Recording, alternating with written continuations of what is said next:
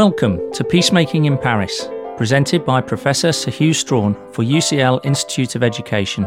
This series marks the centenary of the Peace Conference in 1919, when the United States and Allied powers met in Paris to decide the terms of the peace settlements with the defeated Central Powers. I'm Simon Bendry, Director of UCL Institute of Education's First World War Centenary Battlefield Tours programme. In an earlier podcast series, From Amiens to Armistice, Sir Hugh looked at the sequence of Allied victories from the Battle of Amiens on the 8th of August 1918 to the armistice negotiated by Germany on the 11th of November 1918. In Peacemaking in Paris, he reflects on the peace conference and its legacy. In this podcast, he explores the interests of the British Empire and its dominions in Africa and in the Pacific. In 1914, the British Empire was unlike any of the other major empires that became involved in the First World War. It was truly global. Its holdings spread from Australia at one extremity of the world to the United Kingdom at the other side of the world. What is striking about this empire is that it has no obvious administrative coherence and no obvious rationale to explain its existence. In 1883, the historian J.R. Seeley wrote a book called The Expansion of England, which said we seem to have conquered half the world in an absence of mind, with no real sense of what we're doing. And that lack of coherence is embodied in the way in which the British Empire was governed. India had its own government department, the India Office, with its own Secretary of State. The Crown colonies and protectorates had their own department, the Colonial Office. And each of the so called white dominions, Australia, New Zealand, South Africa, and Canada, were self governing and could take their own decisions in terms of domestic policy, although their foreign policy was tied to that of Great Britain. So there isn't a central department for the empire. From the 1880s, there is pressure to find some rationalization, and there are two reasons for that. One is that in the early days of industrialization, with Britain as the first industrial nation of the world, Britain could essentially command the world's markets through free trade. Its goods will be more cheaply produced and more readily exported than those of other countries. By the 1880s, Germany in particular, in terms of European powers, and the United States are providing real competition for Britain in terms of export markets. There is an argument, in consequence, for territorial control as a way of ensuring the raw materials that you need can be imported to Britain and that the finished goods that you then produce in Britain can be effectively sold.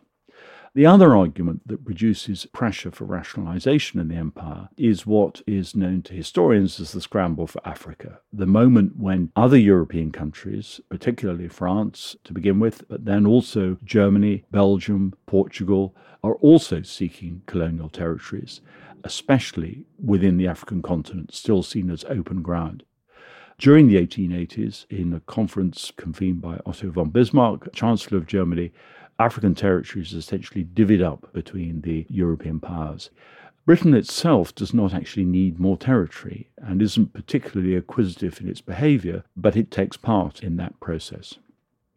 The ideas that provide more coherence in terms of what Britain is doing in the empire can be divided into three before 1914. The first idea is that the centre of empire, the jewel in the crown, is India and that therefore one of the reasons for Britain being interested in Africa is that Africa lies on the route between Britain and India. Either you're going through the Mediterranean and then through the Suez Canal and into the Indian Ocean, or you're going around the Cape of Good Hope around South Africa. So Britain needs to secure the periphery of Africa in order to guarantee its trading routes to India and to the Far East. The second explanation for empire is essentially a forerunner of today's Commonwealth. The idea that the empire will have to evolve in the 20th century, that it will have to produce a structure which gives advantages to the members of the empire and treats the members of the empire as more equal. In the context of the late 19th century, that equality is essentially equality between the white dominions Australia, New Zealand, South Africa, and Canada a group of young men clustered around Alfred Lord Milner, the High Commissioner in South Africa at the time of the South African War of 1899 to 1902, develop these ideas. They're called Milner's Kindergarten. They include John Buchan, the novelist and future Governor General of Canada, Geoffrey Dawson, the editor of The Times, Fabian Ware, the man who will set up the Imperial, later the Commonwealth War Graves Commission. They're looking towards a multilateral organization. They know there's a problem with this idea because where is India in the White Dominions? They recognize India will become independent at some point, but from their point of view, it's remote. The third set of arguments for rationalizing the empire centers on the economic argument, on the decline of what has been called informal empire, that trade will be enough to give Britain its global reach, and its replacement by a form of protectionism, that preference should be given to imperial trade. Tariff reform becomes the argument. The spokesman here, above all, is Joseph Chamberlain when he is Secretary of State for the colonies, again at the time of the South African War. These are the ideas that are in flow in the decade before the First World War. None of these three ideas has found concrete expression in imperial policy before 1914. But what has found concrete expression are the needs of imperial defence. Each of the treaties that Britain draws up with other powers before 1914 can be understood in the context of empire. So in 1902, Britain ends its so called splendid isolation with a treaty with Japan. What that does is relieve Britain of the pressures generated in the Pacific and in Central Asia by the rise of Russia. Japan becomes a counterweight to Russia and allows Britain to stop having to deal so much with the defence and security of the Pacific. In 1904, Britain signs its entente with France, which will become of crucial importance in continental Europe during the First World War. But the impulses in 1904 are, for both countries, very largely imperial. Both the North African powers, Britain is interested in Egypt, France in Morocco, Algeria, and Tunisia, and they essentially agree their spheres of influence and interest in the Mediterranean and North Africa. But they also do things like resolve a long standing dispute over Newfoundland and Atlantic fisheries.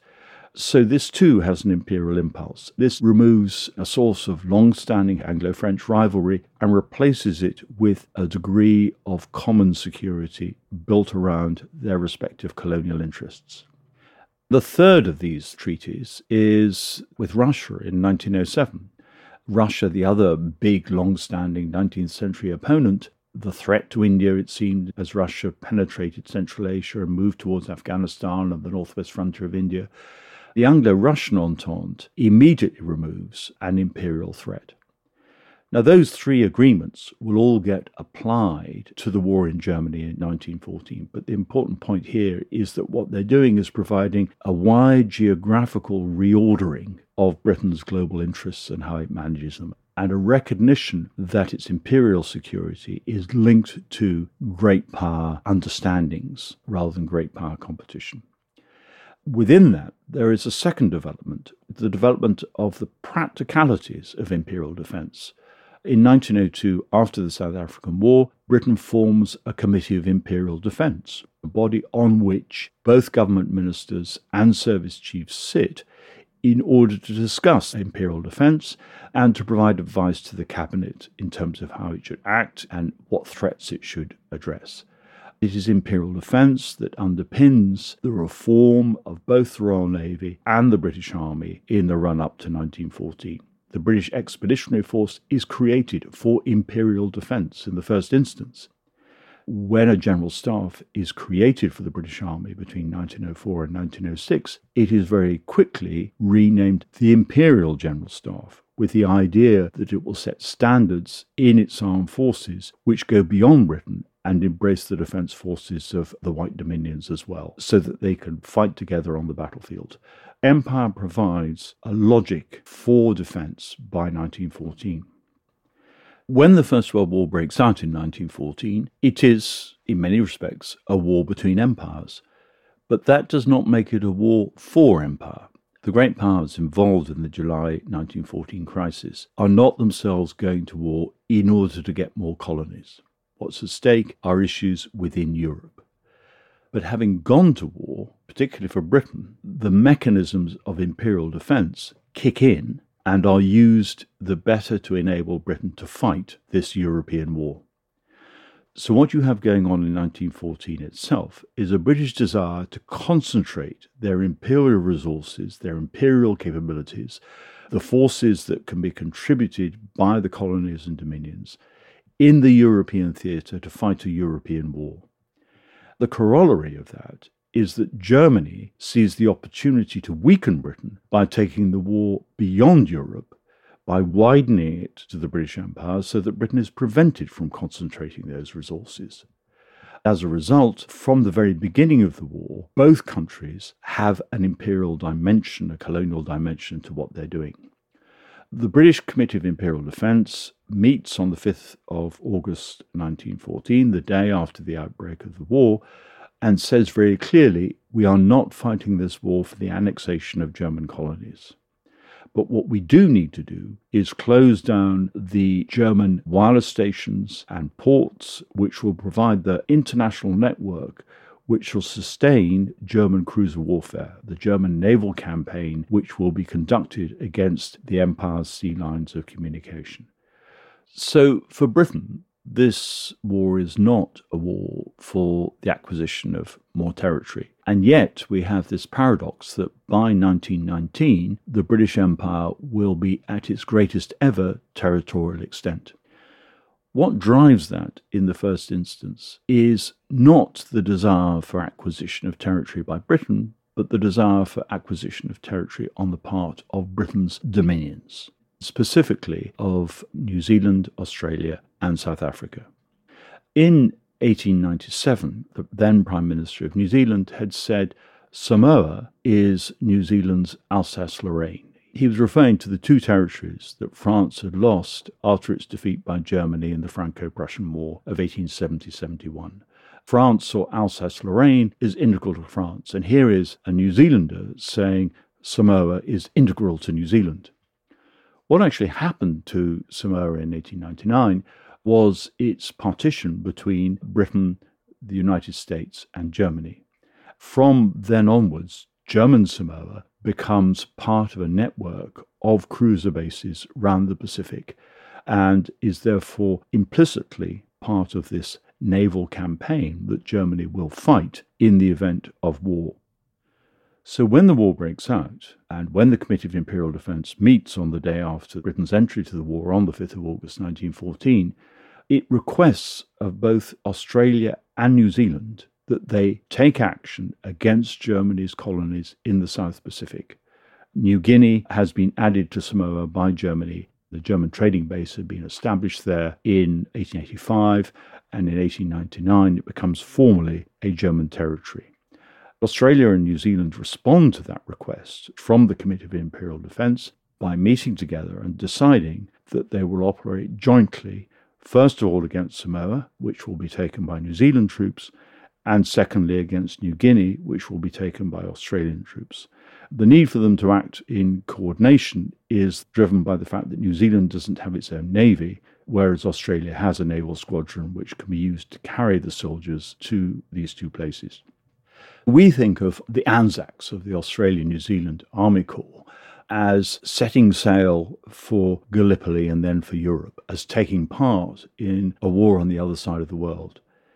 They only do that, the Anzacs, after they have secured the territory that New Zealand and Australia specifically want for themselves. The New Zealanders arrive in Samoa at the end of August 1914 and take it without any exchange of arms. It's a peaceful conquest. There is resistance when the Australians arrive subsequently in New Guinea, principally because the Germans do have a wireless station there. It is therefore even more important strategically to Germany than is Samoa and the fighting results in what can be seen by many as a more hostile environment for the German population in the subsequent occupation. So by Christmas 1914, you have New Zealand and Australia behaving imperially, behaving colonially. Historians now call this sub imperialism. New Zealand and Australia are the drivers in making Samoa and New Guinea into extensions of their two countries establishing themselves as commercial powers within those two colonies, behaving in ways that today will be seen as racist in their reactions not only to the local populations, but also to those who've come in from outside, such as the Chinese who have emigrated from mainland Asia. By 1916, it was British policy to recognise both Samoa and New Guinea as New Zealand and Australian territory, respectively. And that acquisition of those two places by the two dominions was recognised in the Paris Peace Conference at the end of the war, and they became League of Nations mandates allocated to New Zealand and Australia in 1920. In December 1941, Japan entered the Second World War by attacking the United States Pacific Fleet in Pearl Harbor, and it then extended its empire southwards from the North Pacific to the South Pacific. In January 1942, Japan invaded New Guinea. There is fierce fighting on New Guinea from then on until 1945. The Australian hold on New Guinea is, however, confirmed after the end of the war. The League of Nations, which had been created during the Paris Peace Conference, had given a mandate to Australia for the governing of New Guinea in 1920. At the end of the Second World War, the position of the League of Nations is taken by the new body, the United Nations. And in 1946, the United Nations renewed that mandate, which Australia continued to hold until 1975. So it was not until 1975 that Papua New Guinea, as it is today, achieved its independence.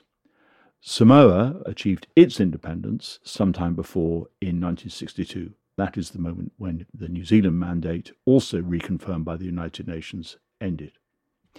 The other region where sub imperialism took hold was sub Saharan Africa. Germany had colonies in Africa in 1914, in southwest Africa, today's Namibia, and in East Africa, in what in British hands became known as Tanganyika and what is today Tanzania. Exactly the same principles as had applied in the South Pacific applied in Africa. That is to say, the Committee of Imperial Defense wanted these colonies closed down as cruiser bases for German cruisers and as staging posts for the German network of wireless stations. As in the South Pacific, they looked to the nearest dominion, that is South Africa, to act on behalf of Britain. So, South African troops first see service in the First World War within their own continent, within Africa. And this war becomes a war of South African imperialism between 1914 and 1916. To understand how this happens, we need to backtrack to the South African War of 1899 to 1902. Although Britain had won that war, there were many Afrikaners, many Dutch South Africans, who were deeply unhappy with the outcome. In 1907, the Union of South Africa is created by uniting the Boer republics with the British colonies. And the leadership of this united South Africa is entrusted to those Afrikaners who are loyal to the British Empire. Preeminently Louis Botha and Jan Christian Smuts, both of them distinguished Boer commanders in the South African War, and both of them to wear the uniform of the British Empire in the First World War. When the summons from the Committee of Imperial Defence for help in dealing with the German colonies of Africa arrives in Pretoria, their immediate reaction is to accept this willingly as an opportunity to show South African loyalty to the British Empire. Not all Afrikaners agree. The so called bitter enders, those who refuse to reconcile themselves to the British Empire, stage a rebellion within South Africa in 1914 and they crossed the border to go to German Southwest Africa in order to make common cause with Germany against the British Empire. For the Afrikaners in the South African government, this becomes a test of domestic control as much as of international expansion, if you like. In 1914 15, the South Africans very quickly successfully overrun German Southwest Africa. So they move to the northwest and they secure the German bases that face onto the Atlantic. The problem is that the South Africans who immediately benefit from this expansion are British South Africans rather than the Afrikaner South Africans. Afrikaner interests lie not so much to the northwest as to the northeast. What the Boer republics of old had wanted was to be able to expand as far northeast as the Zambezi River and to secure control of the Delagoa Bay. Those territories lie in Mozambique, then a Portuguese colony. In 1914, Portugal is still neutral. But in 1916, Portugal joins the Allies, not because this has any particularly European interest. It doesn't have any particular gripe with Germany as a continental European power.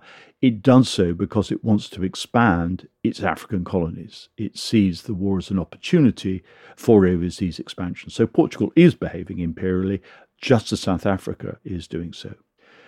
The plan that gets hatched in Pretoria is if we, the South Africans, can effectively overrun German East Africa, in which fighting has been going on since 1914 between Britain and Germany, if we can effectively secure that, then we can do a swap with the Portuguese. We'll give them German East Africa, and they will give us the chunk of territory which will give us control of the Delagoa Bay and take the South African territories up towards the Zambezi River and the northeast. So in 1916, South Africa makes a major contribution to the campaign in East Africa, and it shifts from being essentially a war along the frontier between British holdings in East Africa, Kenya and Uganda, and German holdings, that is to say, Tanzania as it is today. The British Imperial forces, very largely made up of South Africans and under the command of Jan Christian Smuts, overrun most of German East Africa by the end of 1916. In many respects, the First World War is the last stage in Europe's scramble for Africa. In order to conquer East Africa, Smuts has to coordinate his actions not just with the Portuguese to the south, but also with the Belgians, who are to the west in what is today Rwanda. All three countries, South Africa, Belgium, and Portugal, are now looking to the post war settlement and to the expansion of their African holdings. The problem for all three countries is that Britain itself has now changed its position. It has recognized the importance of East Africa to the system of the British Empire. It harks back to that argument that India is the jewel in the crown of the British Empire. East Africa lies on one of the central routes to India, if India is the hub of the empire, then British shipping that is going through the Mediterranean, Suez Canal, and out through the Red Sea is going to pass East Africa. If the Suez Canal is closed and British shipping passes round the Cape of Good Hope, it too will pass East Africa. So the security of the Indian Ocean routes to India pivot around East Africa. This means that by 1917 1918, imperial interests in London are weighing in and saying there's no question of divvying this up between Portugal and South Africa. We should be looking at Britain's wider imperial concerns. When the Paris Peace Conference begins in 1919, therefore, British policy is that German East Africa should become a British mandate, should be held in trusteeship by Great Britain, not by South Africa. And that's exactly what happens. East Africa, Tanganyika as it becomes, is a British mandate and remains under British control until it achieves independence in 1961. What South Africa does get out of this war is control of Southwest Africa. That becomes a South African mandate at the end of the First World War.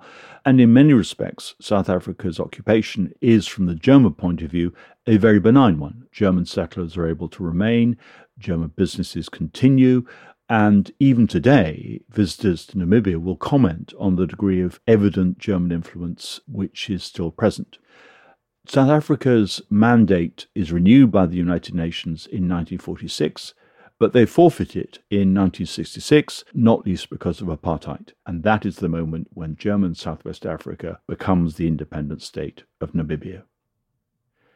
Next time, I shall be looking at the imperial interests of Japan and the ways in which the First World War further those, both in mainland Asia and in the Pacific. That was Professor Sir Hugh Strachan. You have been listening to Peacemaking in Paris, a Chrome Radio production for UCL Institute of Education. The producer was Katrina Oliphant, with sound design by Chris Sharp.